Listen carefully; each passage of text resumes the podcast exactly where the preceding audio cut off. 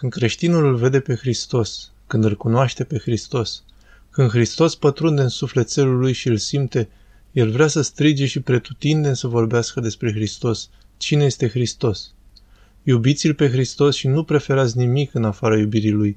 Hristos este totul, este izvorul vieții, este împlinirea doririlor, este totul.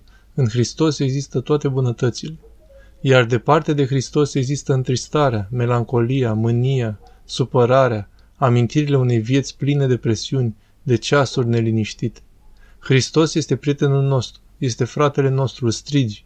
Voi sunteți prietenii mei, nu doresc să mă vedeți altfel. Nu vreau să mă vedeți doar ca Dumnezeu, cuvântul lui Dumnezeu, un ipostas al Sfintei Trăimi.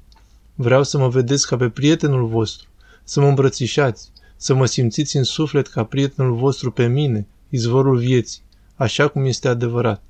Sunteți prietenii mei, nu înțelegeți? Suntem frați. Nu țin iadul în mână. Nu vă înfricoșez, vă iubesc. Să vă bucurați de viață împreună cu mine.